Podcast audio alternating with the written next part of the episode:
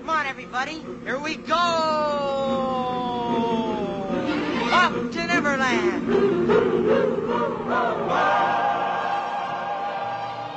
Welcome to Detour to Neverland, where we interview Disney content creators and product producers. We share Disney stories and strategies for how to grow your Disney hobby or business. Here's your host, Brendan Wright. Welcome back to Detour to Neverland. Today is a very special episode. I love being able to connect with different people in the Disney community, people who are creating really unique and amazing content to put out into the Disney community, following their passion, sharing things that they're so interested in, and, and being able to connect with people. So, this was just something that happened by chance connected with Sean and Jackie from Monorail Radio on their trip to Disneyland, just interacting because I got back from a Disneyland trip just a few weeks prior. So it was great to see some of those familiar sights from what I just saw and the place that I was missing so much. Then got hooked on the podcast that they're out there producing. It's an amazing podcast. So I'm so glad that they're on here with us today to tell a little bit of their Disney story, tell the story of Monorail Radio. So, Sean and Jackie, if you can go ahead and introduce yourself. Thank you so much for joining us. Tell a little bit about your podcast and about you guys, if you can, for someone who's not as familiar with you.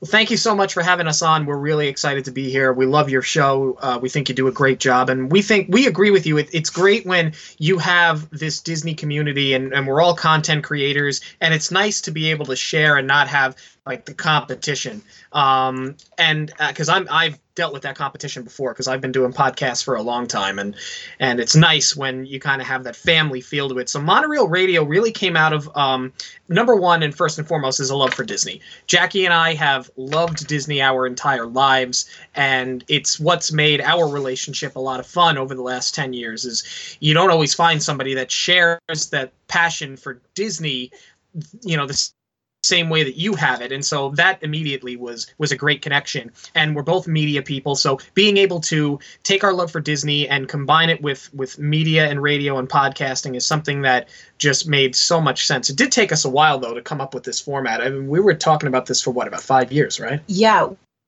We actually met working in radio. And since then have gone on to do other things. So we were trying to figure out what would be a good project for us to work on. And we had bounced the idea of a podcast off of each other so many times, but we couldn't figure out what the right niche was for us. And um, one day Sean came home from work and he was like, Well, what if we did a Disney podcast? And, you know, there's so many great podcasts about the parks um, and we didn't feel like that was really a good fit for us because we don't live in Florida and we only get down to Florida about once every other year.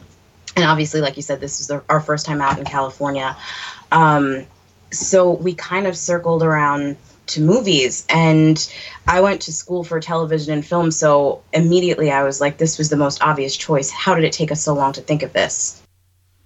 Yeah, that's great. And I think that from my perspective, movies i've always you know just consumed them. I've never dissected them or been able to review them.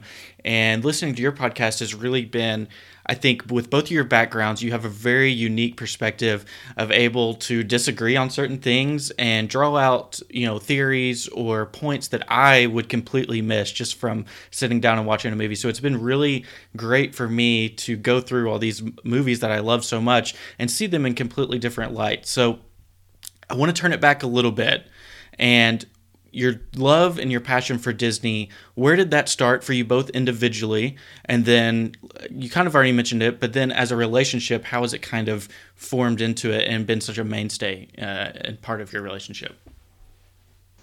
Sure. Um, for me, it started. Um, my first movie that I saw in theaters was The Little Mermaid. My mom took me when I was three years old, and I was instantly hooked. Um, you know, I just loved the idea of the big screen and I thought it was so cool. But to see animation like that and the music numbers, I was just completely enthralled with it. And um, I think that that's something that stayed with me, not just with Disney, but just made me want to go on and later have a career in this. Um, but for Disney, it definitely got fueled when I went to the parks for the first time with my family when I was eight years old.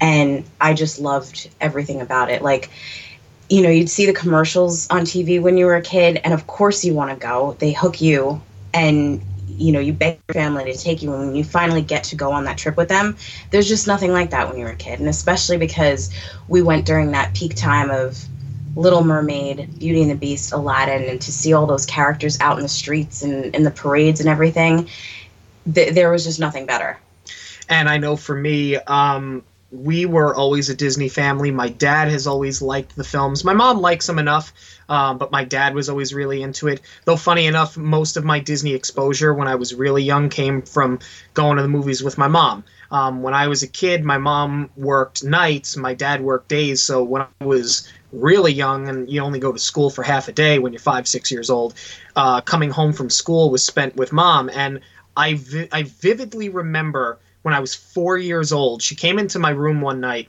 with the newspaper and she was like, "Hey, after after school tomorrow, we're gonna go see this movie." And she pointed out a picture, a screen grab in in the Newsday here on Long Island, and it was a screen grab from The Jungle Book. And I remember going to see The Jungle Book at the Commack Multiplex in you know on Long Island and being blown away the same way that Jackie was blown away by the animation and the music for Little Mermaid. That was the effect that that the Jungle Book had on me. And we took the first trip as a family when I was four years old in 1990. Um, I had a panic attack on 20,000 Leagues Under the Sea, which is another story for another day.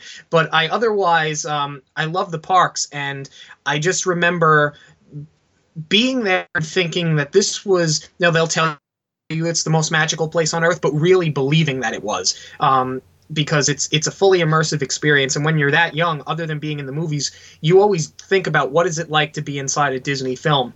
And quite honestly that's what makes the parks so great is you kind of do get to become a part of that universe and you're you're fully subscribed in it. And i just remember from that moment moving forward that was that was kind of like the aha moment for me. And in terms of our relationship you know i know you definitely it, it means a lot to both of us, but I know it meant a lot to you especially. I think um, when we first started dating, I was definitely more the outspoken Disney fan. I mean, I have a tattoo of Tinkerbell on my arm, so it's definitely out there. And um, I felt like, you know, like he was never the type of boyfriend that I had to drag to go see a Disney movie. Like he was always more than willing to go. Um, but I think as the years have gone on, our love and respect for the company has just grown with the trips that we've taken. Um, I feel like every time we go to Florida, we're just so completely, you know, you have that appreciation from when you were a kid and you love your memories from when you were a kid. But I feel like the more that we've gone together, the more we pick out about what Walt did and what the company means to everyone now. And maybe that is just part of getting older and appreciating things like that more. How this, you know, how Disney has been such a pivotal role in our life throughout now. Um, but it's definitely something that's grown over the years. And I remember the first time we went together uh, was in 2011. So we were dating for about three years at that point, And the last time I had been before that had been with my family in 2008. And it was around the time where the parks had done a lot of changes. Like MGM had the complete overhaul. They put in the Lights Motors action show. Um, and I remember everything was really, really new. Um, and my family was there for about a week and change, and we did everything. It was just like a nonstop trip. So, three years later, the first time I went with Sean, I was like, this is the true test of this relationship. oh my God please don't mess this up because I was so afraid that the traditions weren't going to be the same and that he wasn't going to want to ride the same things that I would and that we just weren't going to be on the same page and that maybe you know he'd be like tired and want to go back to the room while the parks were still open which would have been a deal breaker. That just would have killed everything. Um, but no we were totally on the same page. We were up first thing in the morning for rope drop. We would stay for the extra magic hours, and the way that, you know, I really, um, he actually did a lot of planning for the trip, which I was very hesitant to let him do, but he actually made some suggestions that I was totally on board with and made the trip better. I love hearing stories like that because that was something that was so prevalent for my wife and I. Because I grew up going to the parks with my family, and the same um, she with hers, and that it's funny that you mentioned that because my family has always been a mid-afternoon you go back to the hotel and you nap and you get ready to get go back to the parks late in the night.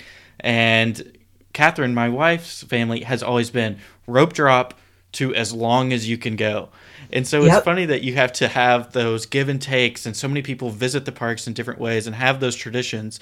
But i think that creating new traditions um, with someone you're in a relationship with is one of the most rewarding parts of visiting the parks because now you know we go we do our own thing and and we leave my family and, and her family have completely different ways of experiencing the parks but we have the things that work for us and, and we hit the things that we enjoy the most. So i love hearing how different people kind of play that balance of of forming new traditions and, and playing off how you ex- have experienced the parks in the past Oh yeah, Yeah. I was terrified, but it worked out for the best. as a family, you know, as a family, we didn't stick around past like four or five o'clock in the afternoon, believe it or not. And I've been to the parks. It's got to be, uh, it's got to be almost twelve times at this point, um, which pales in comparison to most others.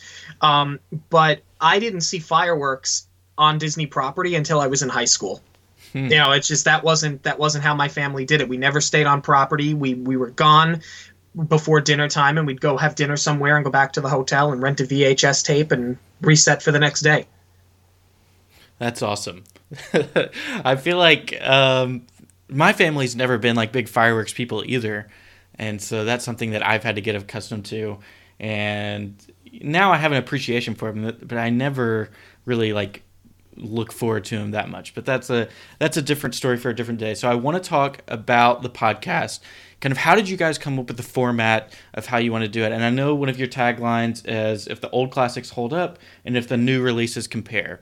So that's I think it's a really interesting time for Disney movies because they're going through all of these new live action remakes, doing things differently, keeping some of the old of the originals while also adding new elements to them.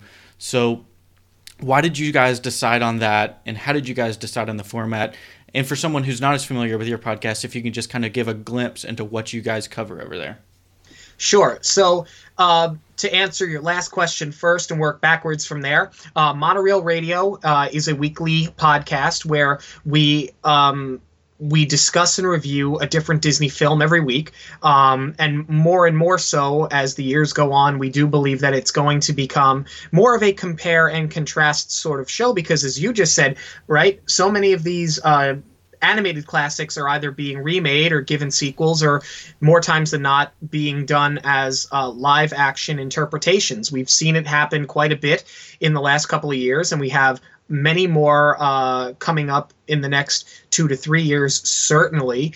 Um, so really, what we do is we break everything down from a st- from a filmmaking uh, perspective down to a fan perspective, right? So Jackie went to film school. Um, I studied film in high school, um, so we have more than your average knowledge and critical eye when it comes to certain things. So we like to be able to break things down and go the script, the story, the animation itself, the technical end, the music, and does it all meld together and character development and character arcs. And more times than not, we end up asking ourselves, does the film hold up? Because we know that we live in in a time where people are hyper aware right of of things that are going on around them and things that are being said. Maybe things that were acceptable back in 1966 are not acceptable anymore. So does the film hold up? And and can you at times can you defend some of the things that maybe were acceptable then but are considered to be insensitive now?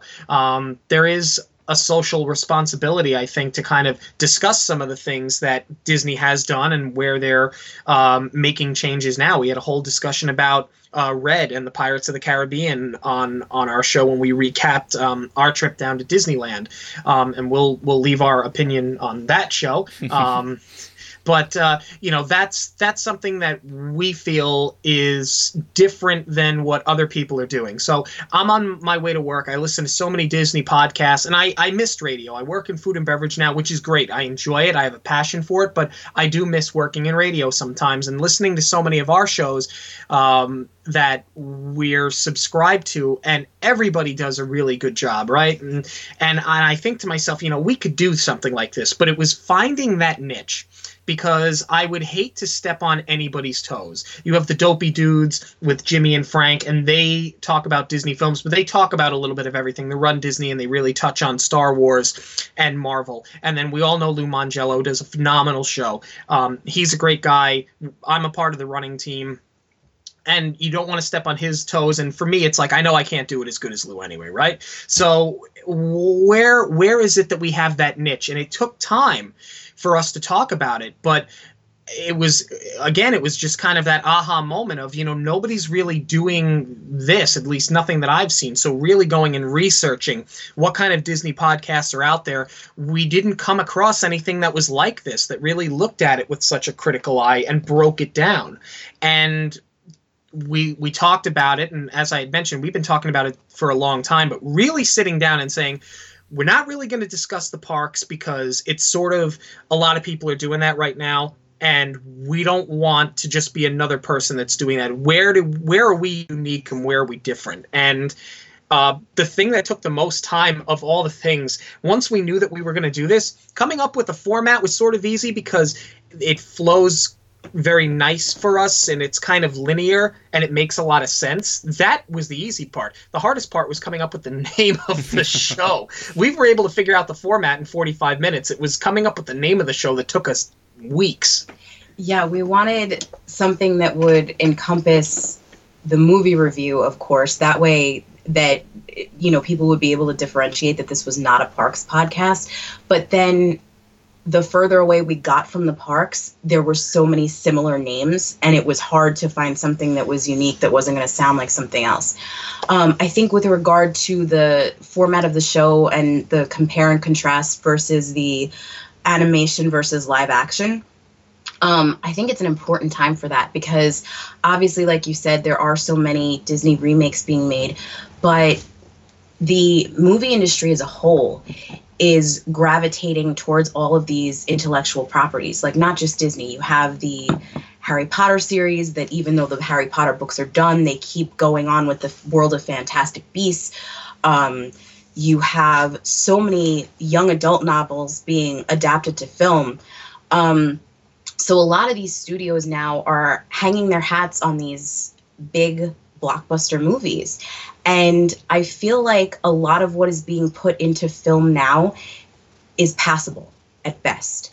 And they just don't make them like they used to anymore. So I feel like, as far as comparing and contrasting, it's really important to look at the blueprints of animation because they paid so much attention to story and they were so careful the way that they animated these classic films over at Disney that you know they have to be just as careful to remake them now. They can't just do a cash grab. And i i think that's a big question for me too is when we're looking at these live action remakes is does you know of course it's modernized for today's audience but like does it work? And especially now with the disney streaming service coming disney plus coming um, next year so many of these films are going to be available to everybody for such a a reasonable price. You know, it sounds like it's going to be less than Netflix if you believe everything you read on the internet because everything there is true, right? So it seems as if for for value on the dollar, you're going to have such an extensive library opened up to you. So why not talk about it? Yeah, absolutely. I think that's great. It's funny that you mentioned the price because as soon as they announced that Loki would have his own series, I was like, I don't even need anything else on there. I'll pay 50 you know 49.99 for just a loki series. But uh, you're exactly right that all these movies are going to be a lot more accessible. It's such an interesting time for disney as a company uh, and so i think it's great. And i think what made me fall in love with your podcast are two things of something that i wrote down this morning when i was listening to one of them was that a you look at everything critically but it's fair So, something that makes me so frustrated is if you go right now to the Dumbo trailer on YouTube or on Facebook, wherever they've posted it, you'll see so many people say, oh, the original's better. The original's better. I'm not even going to see this one because it's just a remake. I think it's that's a very closed-minded look, and I really appreciate that you guys, you know, just break it down as a standalone film, but then also compare it to the original because I think that's a fair way of looking at things. Um, I think it is rare that a live action is going to um, go f- be a better film than the original, but you know, at least you're giving it a chance and going through it and putting it up to the same test as the original. So that's the first thing. And the second, I think, is that the way you guys are doing it is very approachable. So for someone like me, I've never studied film, I know nothing about it it's a very approachable format. The way that um, you're able to digest the information is, really a great way. So I'd really highly encourage any of our listeners who are listening is to really go check it out because it's a great way of going through these movies and seeing them in completely new lights. Um, you know, for me, the Jungle Book. I, I just finished both your original Jungle Book and the live action Jungle Book episodes, and that was just mind blowing to me. Of so many things that I missed between the differences of things that they updated, that Favreau updated. Um, more than anything, it got me really excited for the Lion King to see the little tweaks that he makes there. But I, I really think that you guys are putting a great product out there. So that I think it's wonderful that you found this niche uh, and you're really kind of carving out your space. Thank you. Well, yeah, we appreciate that, and we felt that it was important that um, when we discuss these films that we don't want to seem as if we're coming off as crass or that we're talking down to anybody because you see so many of these people, especially the ones with keyboard courage, and they put together a podcast or a YouTube channel, and they're going to, well, I'm going to show everybody how smart I am. No, just just talk to me like I'm a human being. Don't talk to me like I'm a robot. And don't don't hate a movie because you think you're supposed to hate it. You know, we had a whole conversation with this on the way home today, we actually went and saw a movie today. We saw Bohemian Rhapsody, and we talked about the critic gave it horrible reviews. And was it a great movie? No, but it was still good. Why did people hate it? They hated it for the same reason they hated Solo, which is the same reason they hated The Last Jedi. They hated it because they were supposed to hate it. Dislike a movie because you generally didn't like it. Don't don't dump on it because you think it's what you're supposed to do. I think the other thing for me too is that having done film production, I respect the process so much. I don't think that a lot of people realize how much hard work it actually is. And I would never trash a movie, like you said, for the sake of trashing it because it really does take a village of people to make a film. It's an enormous amount of work. And there are a lot of decisions that are made in pre production and on set as well that you think are going to be instrumental to the final product and end up not working. So a lot of the times, you know, it's not, if a movie's bad, it's not for lack of trying. And, you know, Brendan, to your point, you sh- really shouldn't be that close minded if all you've seen is a trailer and you haven't actually viewed the film. Yeah. That's a really good point. Yeah, that's exactly right. And I think, you know, I don't want to spoil too much of it because I really encourage anybody to go listen to it. But you know, one of your breakdowns of the live action Jungle Book was that Baloo as a character, it was a miss. It was not the right casting. It, it, he just didn't, you know, it, he didn't connect. And I think that you're able to recognize that you store that away but that doesn't take away from the overall film itself that that's a that's one aspect of it but I feel like so many people nowadays will say, "Oh, well, I didn't like Baloo, so I don't like the movie," and it's just not, I think, a healthy way of going through that process. Agreed. Right. Well, good deal. Well, I think we covered some great topics so far. Next, that we'll run to. Oh, actually, no, we're not running into Fast Pass Round yet. We're, we're gonna go standby still. Um, and so Disneyland. So you guys just got back from Southern California. You went to Disneyland. You also went to the Walt Disney Studios. So what were your thoughts of Disneyland as a park? I guess if we can break that into two questions. First, let's just start with Disneyland. What did you guys think? I, I hate comparing it to Disney World, but I know it's a natural thing. So, kind of, did you guys enjoy your time out there? I guess is the most simple way of asking that. Yeah, you know, it's funny that you say that because we, when we did our review and our discussion on our show this week, it was basically the same thing. Like you said, you don't want to compare them, but you try to. The thing is, they're so completely different. When you go to Disneyland, that was a place that Walt Disney built so that families could have a place to spend the day together. And Disney World is built as a vacation destination. That's not to say that Disneyland is not a vacation destination, but it is far more a locals park than Disney World is.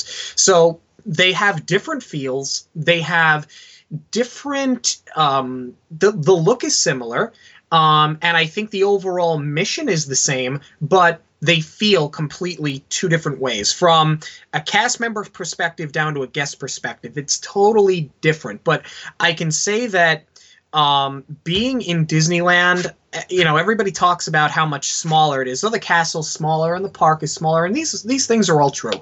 But I I felt a it it was hard to put into words even on our own show, right? Mm-hmm. so it, it's like there's a certain type of magic I think that you feel in Anaheim because Walt Disney had his hands on it that you don't necessarily have in Orlando. And that doesn't mean that one is better than the next.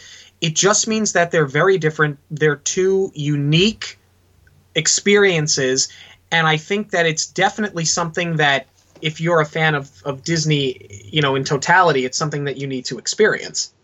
Absolutely. I feel after having been to both parks, now I can call myself a true fan. And that was the one of the things that I was most pleasantly surprised by was that I really didn't compare the two parks. I love Disneyland for what it was on its own. My only, and I don't want to say knock against it, it's just that it's not that I liked it any less. It's just not what I was raised on. It's not where I have my memories, and it didn't feel like home to me. But otherwise, I loved it for what it was. Yeah, I think that the only times that I found myself comparing it, um, it's funny. We had. I have a, a, a great memory that I'll think I'll always remember. We were standing back near the monorail in Tomorrowland, and we were trying to decide: are we going to get on the monorail and go to downtown Disney, or are we just going to walk out the front of the park? and we started walking and we and we had a dispute between me and my sister-in-law well should we go right around the Matterhorn or should we go left around the Matterhorn which is going to get us back to the hub faster right in Disney World, that would be saving yourselves a lot of steps between which way that you go back, whether you go through Fantasyland or whether you go back through the Tomorrowland entrance. In Disneyland, you know, it was six and one, half dozen in the other. So it was such that was the only comparison that I found was that you could get thing get to things a lot easier. But I think you're exactly right. It's a completely different feel and it's a completely different experience. Um, did you have any good thoughts on DCA, um, Cars Land, anything over there stand out that that was notable for you guys? We absolutely loved DCA. Um, I'm really glad that we waited as long as we did to take this trip because um, Pixar Pier was probably my favorite part of everything. That and Cars Land. Um, but I feel like if we had gone before they did the refurb and made it Pixar Pier, and they didn't have that same theming and they didn't incorporate as many movies, I don't know that I would have appreciated it that much. Um, Cars Land blew my mind. I knew going on radio, going on Radiator Springs Raceway, um, that it was going to be essentially test track but it's stunning you know the way that they built that ride is absolutely beautiful um, but they made enough adjustments to the ride where it was different than test track um, all the buildings there were amazing. I love that each car had its own space. And surprisingly we did talk about this on our show too. My big takeaway was Mater's Junkyard Jamboree. Mm-hmm. I love that stupid ride. I just I don't know what else to say. Like I just love that ride. It's ridiculous and there's not much to it, but I loved it. Amazingly, the day before we went to DCA, we started the first day we did uh, Disneyland, of course. Um, and when we left that night, we said, okay, well we have the park hopper. Uh, we knew we were going to do one full day in Disneyland or the Magic Kingdom, however you want to call it, one full day at DCA, and then we were going to split the last day because we had a three day park hopper, split it between the two. And I remember walking out of Disneyland after the first night saying, We'll go to DCA tomorrow. We have a magic hour in the morning, but from the looks of it, we could probably do it in a half day, and then we'll just spend the next day and a half over in Disneyland and make sure we knock out everything over there. I didn't think I was going to enjoy it as much as I did. Um, I think what I loved most about it was that it felt like the MGM studios. And as you will hear us say on our show, they can change the name. It doesn't matter. It's it's always going to be MGM Studios. Don't um, lie. What you love the most were Cookie Num Nums. oh, well, I did love the Cookie Num Nums. They were unbelievable. But uh, snack aside, um, it had the feel of the old MGM studios, which is something that put aside the fact that Disney World has so much construction going on right now with Galaxy's Edge, the last time that we were down there, it just didn't it didn't feel like the same place anymore. That park in particular. The rest mm. of the, mm. the rest of the parks, um, Animal Kingdom, Epcot, and Magic Kingdom, you knew they they had the feel. There was nothing taken away from that. But we had such a miserable experience at studios the last time that we were there that we almost didn't go back the second day. And against better judgment, we went back the second day and had an even more miserable experience, which is not something I've ever said about Disney or about a park. So going into Disney's California adventure, it felt like we were back at MGM, especially when we did the Animation Academy, which is something that we loved so much. And now that's gone, and that's where Launch Bay is. So um, I think I, I, I keep going back to, and I think this is what people love so much about the parks is feeling, right? What does it emote? And that's the feeling that I got was was that it was something familiar, it was tangible, it's something I've felt, I've seen it, and and that's what I loved so much about DCA. And I really didn't think I was going to walk out of there saying that at the end of the trip. And even you know, aside from feeling like old school MGM, um, I was really impressed by all of the um, you know how they just encompass the state of California. You know, you walk into the park and you've got your Hollywood. So there's your Southern California. You've got Pixar Pier, which I guess was modeled after Santa Monica Pier. You've got that whole San Francisco Wharf area and Cannery Row, and I and um, uh, the Grizzly. I keep forgetting the Grizzly Peak. Grizzly Peak. Um, that's like your Yosemite. So they really did tribute this park to the state really nicely.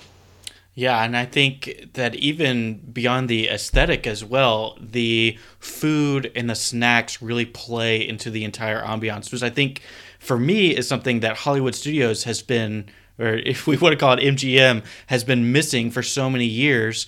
Is you have the Brown Derby, but past that, there's really not anything that that really plays to the theming of the park, which I thought DCA did very well and the and the brown derby is terrible. I mean, the we went there a couple of years ago, and it was one of the best meals we've ever had on Disney property. We ate there twice on the last trip, and both times the food was inedible. And from somebody that works in food and beverage, to see where it was versus where it is was such a disappointment because it was not. It was it was on all levels, from a service level to uh, to a to a presentation. Everything about it was just awful.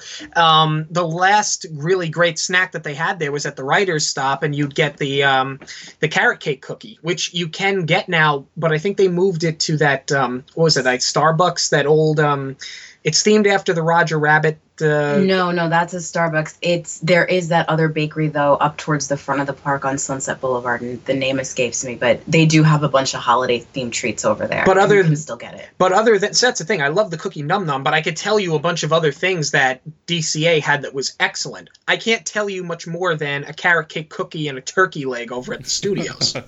yeah. That's true. Um, I guess talking about another kind of e-ticket attraction in DCA for Guardians of the Galaxy. Did you guys get a chance to ride that? I'm wearing the shirt right now. I'm not a big thrill ride person, so I did Tower of Terror back in the day, but I'm I'm tapped. I tapped out of this one. I will say that I love the Tower of Terror, um, and I think that um, as an all-around experience, when you compare Guardians of the Galaxy Mission Breakout to the Twilight Zone Tower of Terror over in um, in MGM. Um, comparing the two, the all-around better ride is the Twilight Zone Tower of Terror. What ride is more fun?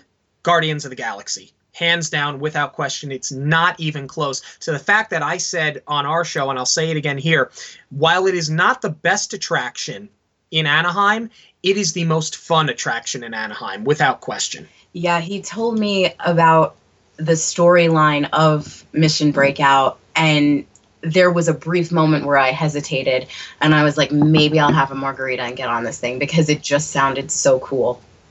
I didn't. I was still a chicken if you go back for the Halloween season, you have to ride Mission Breakout during the day, and then you have to do Monsters After Dark uh, after 5 p.m. because that it just extends the ride into you know a completely different story, and it's so amazing. But I won't spoil it.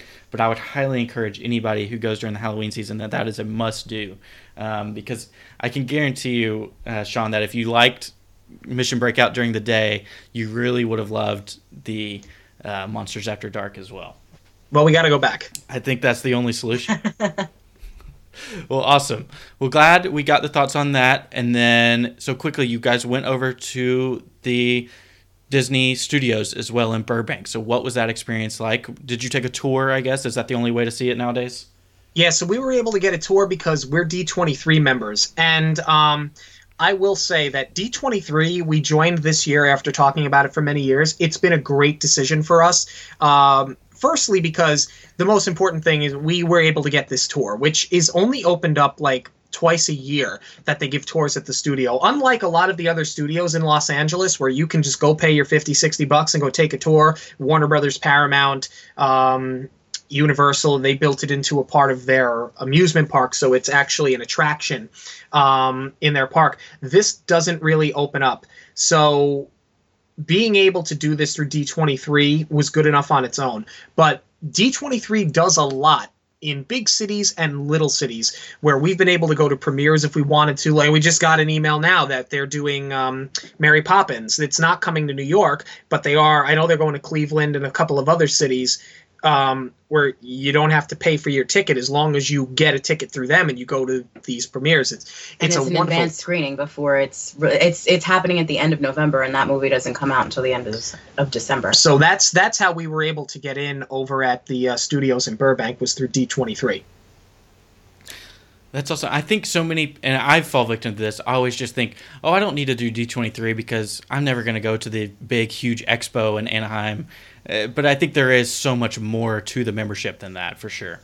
Absolutely. Um, they send you quarterly, they'll send you, um, you know, some paraphernalia. This year they happened to do a lot because it was Mickey 90. Um, you know, we got a beautiful book of a bunch of Mickey artwork. Um, but, you know, really it was worth the price of the membership just to have an opportunity like this so that we could go and see the studios. It was. I, I was completely overwhelmed. It's really hard to put into words because, you know, it's not just where there's so much history and where all of your favorite films are coming from. I mean, these are the grounds that Walt walked on and even you know saving more recently saving mr banks was shot there. So it was cool just to go and see where they shot certain scenes from that movie. And um, we're huge fans of the waking sleeping beauty documentary which i'm not sure if you're familiar with but um, we do have an episode where we review it. And basically um, some of the disney animators and producers put together um, a film about the time where Disney almost went under. It was, you know, after Black Cauldron had flopped and that dark time period before you had the Little Mermaid, Beauty and the Beast, Aladdin, Lion King hits. Um, their animation department was in big trouble and the company almost folded because of it.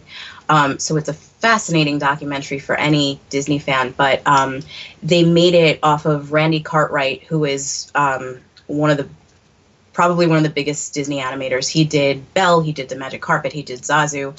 Um, he shot some home video footage because he had a new camera, and he was walking through the lot. And even just to see where he was walking and some of the things that they shot, and think about all the history that comes with that, um, that that was just overwhelming for me. Mm-hmm.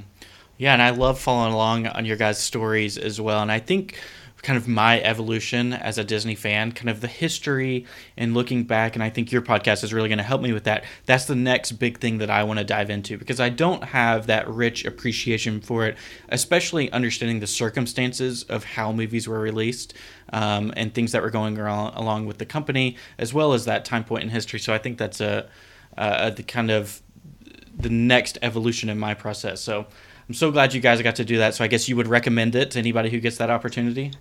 Absolutely. I think that if you're a really big super Disney fan and you read the books, you watch the documentaries and all of the behind the scenes specials, the thing is, you're probably not going to learn a lot on this tour. But you will see things that you've only ever seen on page and screen. And that's what is absolutely worth its weight in gold. Standing inside of Walt Disney's office, looking at his furniture, looking at his paperwork, um, as it was you know on the shelves when he died. And and it's and it's still like that because they've done a nice job of making sure that everything is restored to the way that it was um, you know in 1966 um, it's it's overwhelming. And if you don't do a lot of research on the company um, you're going to walk away with a wealth of knowledge. Those are the types of people that are going to learn an awful lot.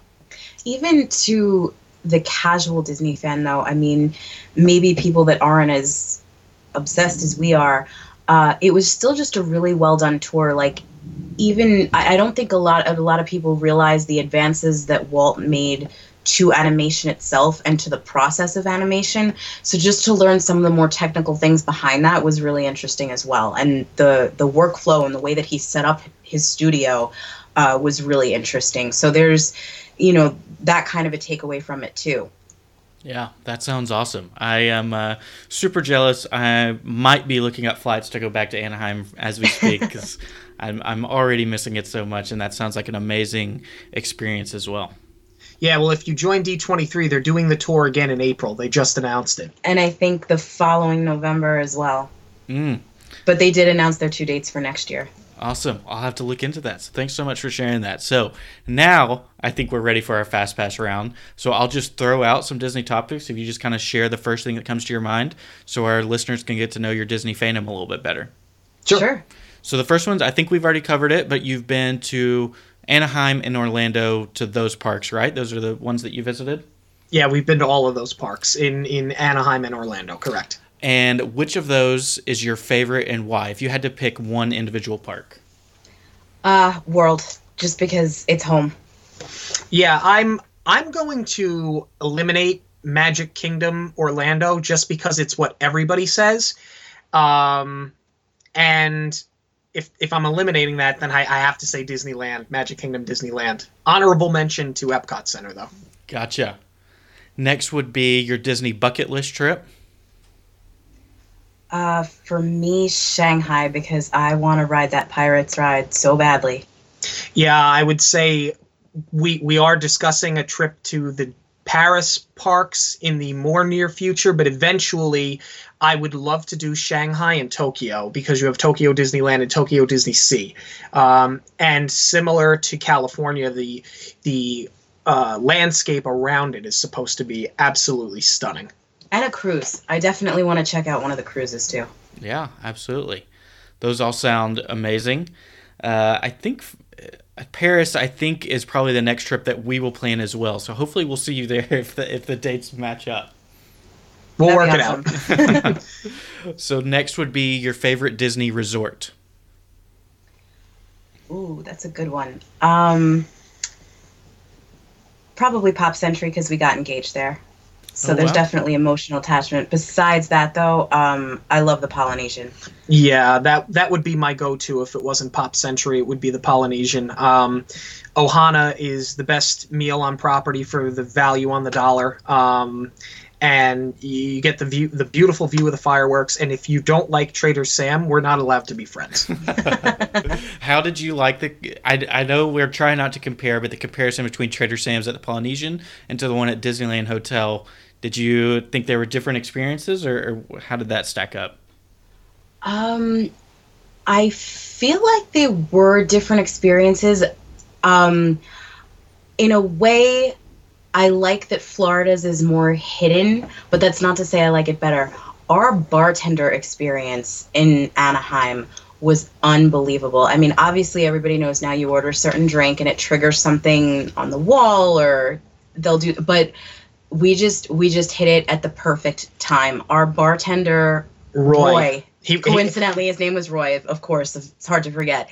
Um he was hilarious. he looks and acts like Sal Vulcano from Impractical Jokers, actually. That sounds awesome. Yeah, and I, I, I kind of liked the fact that we were able to go into Trader Sam's and actually get a spot at the bar. The last two times we've been to Orlando, we've had to sit outside by the pool, which is nice. There's nothing wrong with that, but That's it's not why you go. no. And if you want to, if you want to get inside the actual bar, it was like a two-hour wait. So we haven't gotten in there in many years. So I have to ask if you're comfortable sharing. I've shared my Disney engagement story on here. So you guys got engaged at Pop Century? Yep. We did, yes. I'll let you take this one because you so enjoy telling this story. So we're flying out of MacArthur Airport here on Long Island, and it starts there. Jackie knew she didn't know we were getting engaged. It was the it was our five year anniversary that we went on the trip, and I'm usually pretty calm, cool, and collected. And I snapped at the woman at the bagel counter in Islip because I ordered a bagel and a coffee. They charged me nine dollars, which is ridiculous to begin with. Um, and they refused to butter my bagel. They made me do it, and I was just so angry that they wouldn't butter my my darn bagel for me for nine bucks. and I just couldn't figure out why he was harping on this so much. because little does she know, in my backpack, wrapped up inside of my uh, windbreaker, is her engagement ring. And I was so afraid I was going to lose somehow in transit from Orla- from from Islip to Orlando. So we land, we check in at Pop Century, and I know her habits. When we get down to the park, um, we, we take the first flight out in the morning so that we can get the first day at Magic Kingdom. So I know we're going to check into the room. She's going to change out of her New York garb into her Florida garb because we always go in November, so it's like 35 degrees when we fly out of here, and it's 80 degrees down there. So I have this planned out in my mind where she's going to go get changed, get cleaned up, come out into the room, and I'll be there with the with the ring. So I do that, and I'm on my knee, and she comes out. Now I should tell you that I got the ring from Zales. This is actually an important part of the story, and it's in like this metallic box, like it looks like it's wrapped in tin foil, and it's a huge box for an average size ring. It's it's actually obnoxious size. So she comes out of the bathroom and she goes to you know look in the mirror to straighten out her hair, do her makeup, and she's like, "So remember, we got the fast pass over at Buzz Lightyear," and she just like keeps looking at me and talking so casually, and I'm like, "What is going on here?" and she looks at me and she says. What the bleep are you doing? and I'm thinking, I have done something terribly wrong. So she takes like two steps towards me before she realizes what's happening. And in her shock, she goes, Oh my God, are you really doing this right now? So I ended up closing the box on her and I said, Is this a bad time? Do you want to reschedule this? And long story made short, she comes to out of her shock. She says yes, obviously. We're on our way to the park. And, and sh I said to her, I go, I have to ask you, what was so confusing about that? And she said, it was that box. And I said, what was confusing? She said, it was metallic and it was huge. I thought you had my camera in your hand. I thought you were taking pictures on the floor. That's why I really couldn't figure out what he was doing. And he just caught me so completely off guard. I mean, this is, you know, the female end of it is that, yes, I knew we were going down there for our five year anniversary. I thought maybe he was going to do it at some point during the trip, but I thought it was going to be like for our anniversary, which was at the tail end of the trip. I was never expecting it from the first moment we hit the ground. It caught me completely off guard. We were there for 10 days. I wanted it to be a celebration that started from the minute we got in the hotel. That's It awesome. sure was. That's amazing. Thank you so much for sharing that. As a, that is a great story. Yeah, sure. You're welcome. Yeah, at my expense. You're welcome. That's awesome. All right, so I don't know how we move to the next question because I can't top that story, but I guess we'll just give it a shot. So the next question is if you could only fast pass one ride for the rest of your life, which would it be? That's a great question. I almost don't know how to answer that because like do you go with your favorite ride or do you go with what you need the fast pass for? Mhm. And then you're also talking like California versus Florida too. Um probably Toy Story Midway Mania. Cuz it's such a great ride and there's usually a lengthy wait regardless of California or Florida. Yeah, this one's tough. Um,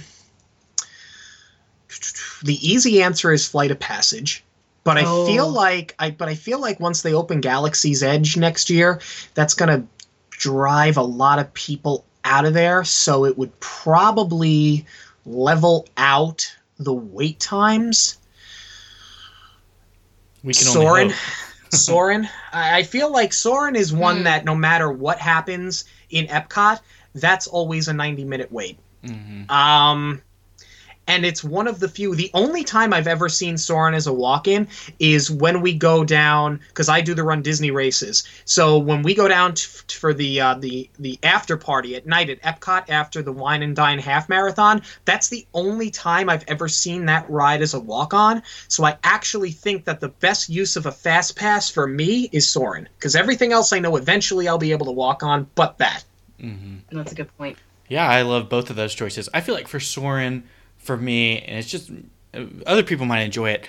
I can't stand that queue. For some reason, even if I have to wait 20 minutes in it, I just get so antsy. No matter how many screens and games I put up on the wall, for some reason, I just can't get into it. A, a lot of other queues, I can find ways to entertain myself, but I, I wish. no, that's w- the perfect word is antsy. I get the same way. I don't know what it is. Like, I- I don't know, maybe because you can't see the outside of the building, and like, I don't get claustrophobic, so that's not something that should bother me. But like, yeah, every time I'm in there, I'm just like, get me on this ride. It's like being in a shoebox. hmm Yeah, and I hate that because I love the loading video that you get when you're queued up to go in. But I feel like I, I'd never enjoy it because I'm just like, get me on this ride. I'm so tired of waiting. I wish that I would sit and appreciate it more. So, next question would be Which ride do you think is due for an exit from the parks or a refurb, or, or what do you think needs some TLC? Um, well, they addressed my biggest problem, which was Stitch's Great Escape. Mm-hmm. Um, so now that that's gone, um, let me think on that. You want to take this one? Yeah, dinosaur has to go. Especially Oh, after riding that's a good Indiana. Jones out in Disneyland. There aren't a ton of rides outside of Stitch's Great Escape that I look at and say that needs to go. Um, I've never loved Dinosaur. It's always been all right. It's fun, and there's a 10 minute wait, so I'll do it. So that would be mine. Um, Mexico Pavilion needs to be refurbed with Coco. Mm, All respect to Donald Duck, but I love me some Coco. Donald's got to go. Man, hot topics, hot takes thrown out here. Love that. Great choice. Well, I don't say great choices. I can't agree with the second one. Any way that we can keep the three caballeros is what I'm going to choose every time, but I, I definitely understand the rationale. I'm just glad that they're not going with that horrendous internet rumor that they were going to retheme the Haunted Mansion as Coco. Ooh. What? yeah, that would have been bad. Yeah, Disney struck that one down real fast.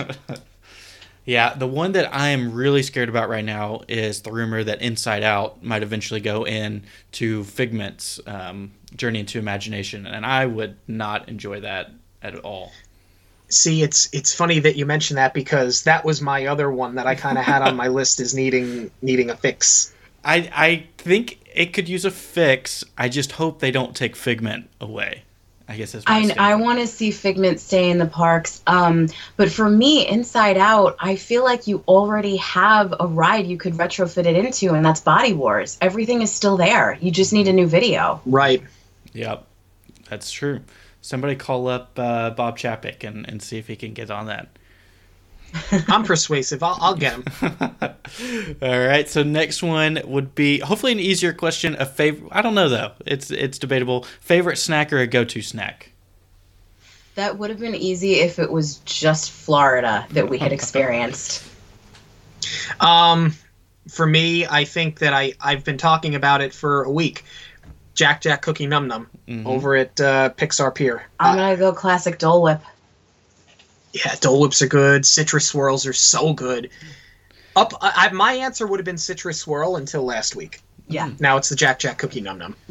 So, what do you think, Jackie? Is that regular Dole Whip or is the Dole Whip float? Oh, that's a good question. Um, I actually did the floats on this trip, and usually in Florida, I'll go classic Dole Whip. Um, I think part of it was because it was a little chilly out in California, um, so I didn't want to have that much ice cream necessarily, but probably classic Dole Whip. Gotcha. All right, great choices. Next would be your favorite table service restaurant. I'm going to eliminate Victoria and Albert's because you kind of know going into that. We did it on the last trip that that's going to just be over the top spectacular, and that's kind of a once in a lifetime opportunity. So it's I'm in gonna, a class all by itself. I'm going to put that away um, because it's not something I can do every time. The one thing that we can do every time, and we've done it every trip, and we'll continue to do every trip without question, is Ohana Yep, hands down. Breakfast or dinner? dinner. Dinner. Awesome. We, I don't know how we booked a very last minute trip to go down. We fly down on Christmas Day, and we got an Ohana reservation for three o'clock the day after Christmas. I don't know what poor person let that up, but I'm so glad that I snagged it and, and grabbed it and put it into our my Disney experience. Yeah, it, it- but sometimes those are the times that you get, um, especially with a place like Ohana, because everybody wants nine o'clock in the morning or seven o'clock at night. So sometimes you just gotta grab them where you can. And I always see like those odds and ends, bizarre times pop up, especially for Ohana. Yeah. But the more bizarre time you get, the more snacks you can eat, either before or after. That is correct. Yep. I said we'll, we'll fast all day if we need to. um, Exactly. To be able to get our money's worth. So, sticking with the same theme, favorite quick service restaurant? Uh, Pecos Bills probably. Yeah, that was that was on my list. That was the one, Pecos Bills. Great choices, or great choice. Um, next would be your favorite character meet and greet moment that you've ever had. Mine would be from the last trip. Um, we did Mickey's Very Merry Christmas Party, um, which was the first time we had ever done that. Um, and we got to meet Jack Skellington. And for me, I don't usually go crazy over the characters. Um, but I, I kind of fangirled a little. Yeah, meeting Jack was cool, but I think my favorite was back in 2011 when we went on our first trip together, and Max from Goof Troop was walking around Epcot and he was alone. There was nobody forming lines there because unless you're say 27 or older, you don't really know who that is. So none of the kids rushed over to him, so we were able to get ample time with him. And seeing such a throwback from our childhood made it even better. Yeah, he didn't even have like a cast member with him. No, they No had like attendant, the no nothing. photo pass person, and that was it. Wow. We booked um, Minnie's breakfast at the Plaza Inn in Disneyland, and normally Max is there quite often for that breakfast. He was not there on the day that we ate there. I was super bummed. That was the one character that I was looking forward to to the most.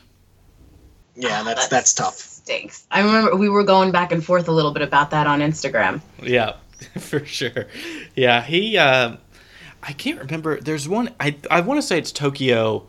He's in like all the parades, and they really. I can't remember if it's Tokyo or Paris, but somewhere I know that he's in like all the parades, and he's very accessible. So hopefully, when we get to those international parks, I'll be able to meet him. Yeah, absolutely. So next, I know this will be a doozy as well, um, but your favorite Disney movie. So Disney, I guess I'm using that to encompass Marvel, Pixar, Star Wars, kind of everything that falls under uh, the company umbrella. Um, really a toss up because they're so different. I mean, animation, Little Mermaid, hands down, but I love Pirates of the Caribbean, Curse of the Black Pearl. It's my favorite ride, and then they turned it into a movie, and they cast my favorite actor in it, and there was just nothing better at the time. And now they're going to destroy it. um, I think animation wise, it's definitely Jungle Book. Um, I grew up with it. We watched it as a family all the time. I told you that story earlier, that vivid memory I have.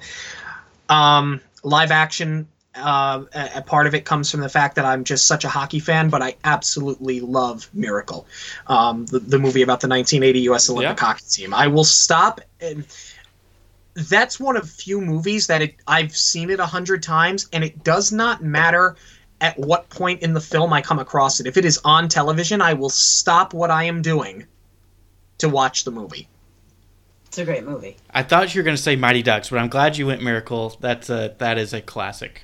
Oh, I do love Mighty Ducks. Mighty Ducks is great, but there's just something about reliving that moment. Um, because it's something that I only ever heard about as a kid because I was born in 86. We both were. So we, we weren't, obviously couldn't see the 1980 US Olympics, but my dad had it on Betamax and he used to tell me the story of Mike Eruzione. And so to see it play out on screen, I just remember sitting in the movie theater and being on the edge of my seat with my heart pounding out of my chest and i knew i knew what the outcome of the movie was going to be but i just and i remember when when Al Michaels voiceover, when the actual voiceover, not redubbing for the movie, but when his actual voiceover came in and said, "Do you believe in miracles?" Yes, I am not ashamed to admit I literally I wept openly in the movie theater. Like the movie just had such an impact, and I, I love it every time I see it. I love the movie.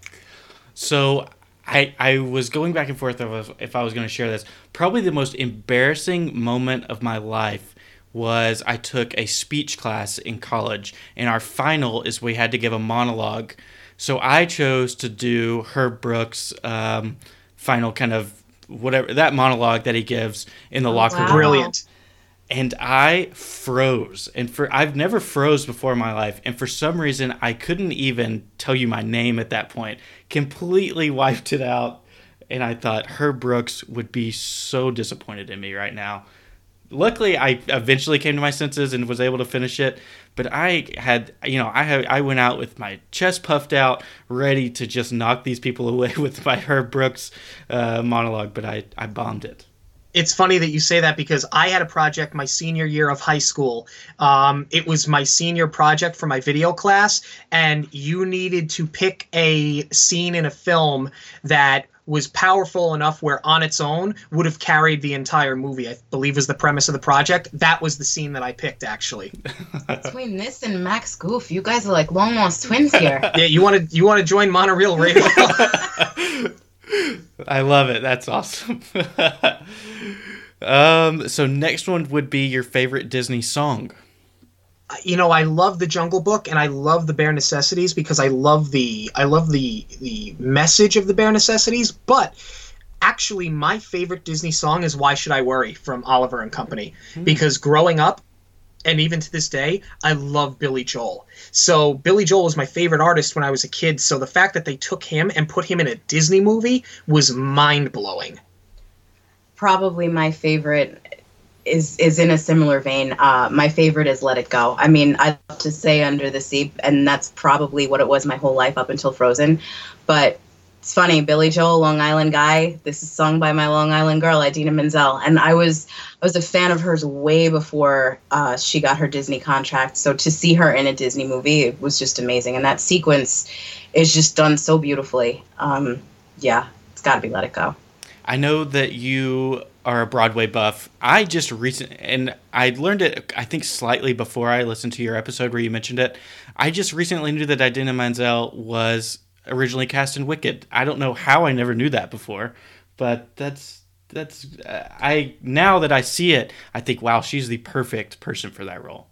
she was amazing. I actually got to see her in it twice because um, my brother had found out about Wicked, and uh, he really wanted to go see it. So so we went, and then when we found out that she was leaving, we were like, no, we got to go see her again. It, it was really her performance that sold it more than anything else. And I've seen this play. I think 11 times since, and nobody has ever done it quite like her. Of course, in Nashville, uh, where we get to see them, we always get to see the traveling show, which are always great as well. But uh, I think we would love to be able to go see that up on Broadway. Um, I was a little. I thought maybe you would pick one of the villain songs because I know that, that you love those so much as well. I do. Probably my favorite villain song uh, would be Be Prepared. hmm It's hard to beat that one. I love it. I I love. He's got like a little flamboyance. I I just love that whole number. Mm-hmm. Yeah, it's great for sure. two questions left in our fast pass round. So next would be your favorite Disney quote, either from Walt himself or from any of the movies. For me, uh, it all began with a mouse, and I think it, it was always my favorite quote, but it definitely got reinforced on this trip because to see Walt's park and what this company has grown to and his vision carried out i think it it takes on a couple of meanings. And that's you know to never with especially with all these changes happening in the parks now it's important that you don't lose sight of that one thing of what it's all about and of what got it started and i think what he meant when he said it was that he never wanted to get so big that they lost sight of the original you know what what really started it all was mickey and i feel like the company does need a reminder of that now with all these other entities that they've taken on. Yeah, especially because I think if you look at the last 15 years, more specifically, if you look at Bob Iger's tenure, it's going to be the age of, of acquisitions um, between mm. Lucasfilm and Marvel. And now so much falls under the Disney umbrella that um, I think my quote actually that I love because there are so many great Walt Disney quotes, right? Or even great quotes from Disney movies. Um, but I think my favorite one is keep moving forward. I think that it's important that you keep moving forward and that, you know, he Walt said that Disney World will never be a completed project and it's going to change and it's always going to be evolving. And I think that it's not just an important quote for the company, but I think it's an important quote in life. I think that listen, if you like what you do and you're and you're just going to stay where you are and do what you do and you find happiness in that, man, more power to you. But I've never been able to do that. I've always looked for the next thing and what's the next step and what's the next step. So I think that that message is something that can't be forgotten about from a corporate standpoint to Disney down to a consumer standpoint in your personal life. Yeah, I love it. Those are both great, and I love that it's very well thought out on your end as well. I, I think that those are both amazing um, and, and really shed some light um, on important topics for sure. So the last one and we might have to throw one out if we can if we have to but your last one is your favorite disney parks memory i assume it may be the proposal so i don't know it's so let's hard. let's disqualify that one okay that, yeah that's a good point yeah that's that's a good idea because for me it would definitely be our engagement but that technically wasn't in the parks so we can disqualify that Good. It was on property. We're gonna we're gonna push it away. Let's push it aside. It's the same reason why I said I wouldn't do Victoria and Albert's. Um, I actually think I'm going to go a little bit off the map here, only because you and I have so many great Disney memories that it's it's sort of hard on the fly, you know, because the Rolodex is so big. I'm actually going to go to a trip I took in high school. Actually, my favorite Disney memory. Um, we are at the. I'm with the high school. It's an art department trip, and we're at the All Star Movie Resort, and I get a knock on the door. We're back in the room after the park's closed. It was about 11:30 at night and I said, "What is this?" And I look through the the hole and I see my studio and media teacher and I'm like, "Oh, why is he not this can't be good." So I open up the door and he sprayed me down with a super soaker.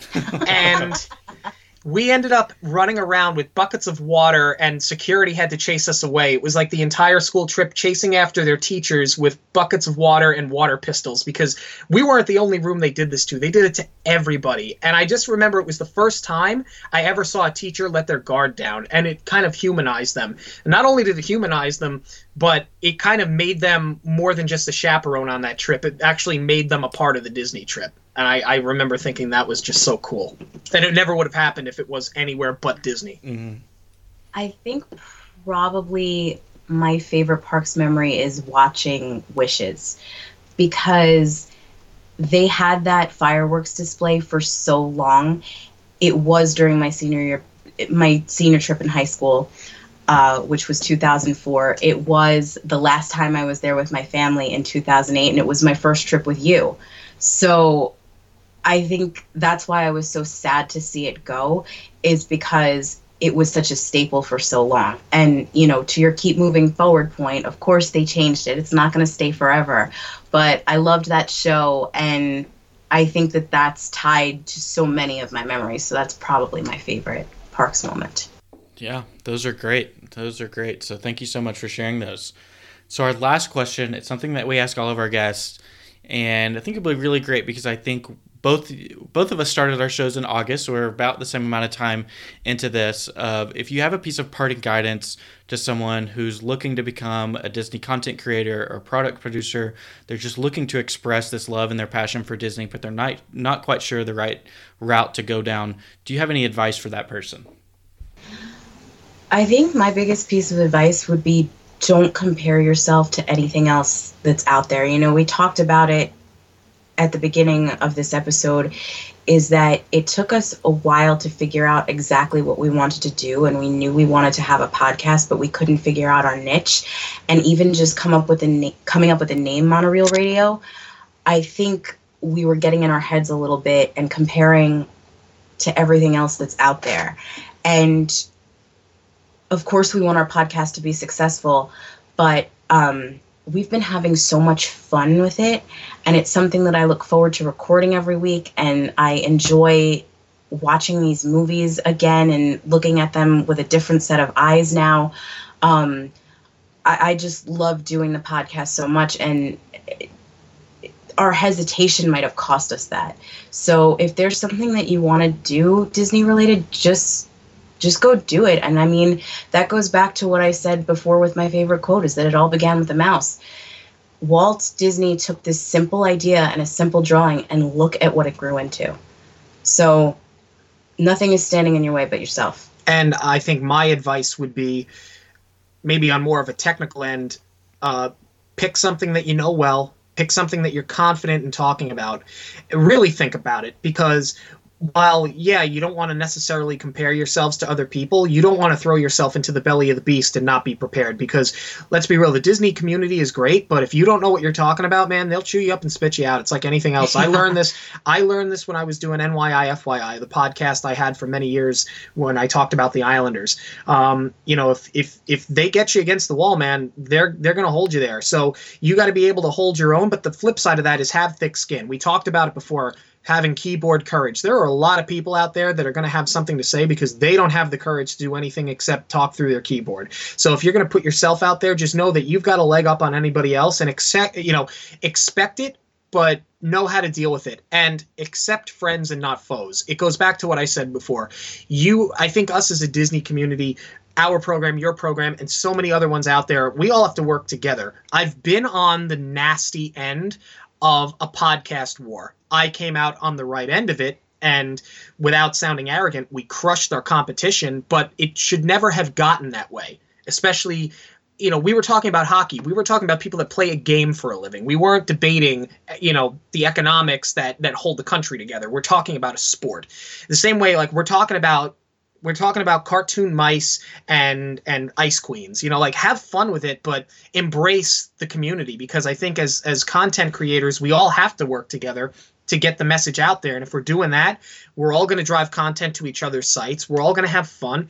And that's part of what makes this so attractive is being a part of a disney community because it it, it is so engaging. And i think that doing a little bit of everything you know, in regards to what we just discussed, I think it's going to make your show that much better. Yeah, absolutely. I, I couldn't have said it better myself, and I completely uh, agree with everything. And I think um, one point that I think has really hit home for me recently is kind of the thick skin and knowing that you're putting yourself out there that that you have to you're putting yourself in a vulnerable position and you have to be confident in what you're putting out there. So I think that it's something that everybody who's in any kind of content production or producing apparel or whatever they're doing, you're not going to connect with everybody. And I think that is sort of a a myth that some people have to think that they're going to be automatically the Lou Mongello that just kind of hits home with everybody. But I think that anybody has to go through that process of that you have to find your audience or allow your audience to find you. Um, and it's not something that you can force. So there's going to be people who consume your content and it's not the right fit for them. And so you just have to move on and, and keep trucking and putting things out there that you're passionate about. And then ultimately, you find your people, the people that you connect with, the people that you're able to form relationships with, and that's where you're able to find success and, and ultimately have a lot of fun doing it. So I think that's great. So I thank you guys so much for for sharing those points. Yeah, absolutely. Well, good deal. So is there anything else that you want to share with our listeners before we head off? I guess I'll just drop our social. Um, you can find us um, on Facebook, Instagram, and Twitter at Monorail Radio. Uh, you can email us monorailradio at gmail.com. We're on Podbean, Stitcher, iTunes, Spotify, TuneIn, iHeart. You you would be hard pressed not to find us. And if you can't find us, just go to that go to any of our social. We love interacting with people and we'll point you in the right direction.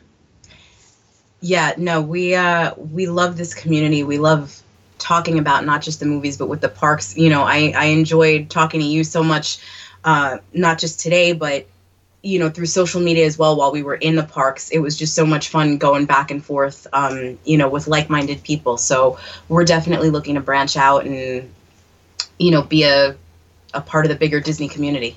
Yeah. Awesome. Well i can say thank you guys so much for doing what you do I've been able to add a new podcast to my subscription list, been able to work you into my daily routine. It's really added a lot of joy and a lot of entertainment. So I thank you guys for doing that to our listeners. And you already hit on it, uh, but I really uh, highly encourage anybody to go connect with you guys. Monorail Radio, you can find them pretty much on any of those podcast platforms for sure. And, and that's a great thing that you guys are putting out there. So yeah, I thank you guys so much for joining me today and for doing what you do. Thanks yeah, so much for having us. Thank you for having us. It was a blast. Thank you for listening to Detour to Neverland. Make sure to subscribe to never miss the new episodes on Mondays, Tuesday, and Thursday. Be sure to leave us an iTunes review and share the show with your friends to help spread the magic. Connect with us on Instagram at detour to neverland underscore podcast or at detour to neverland.com.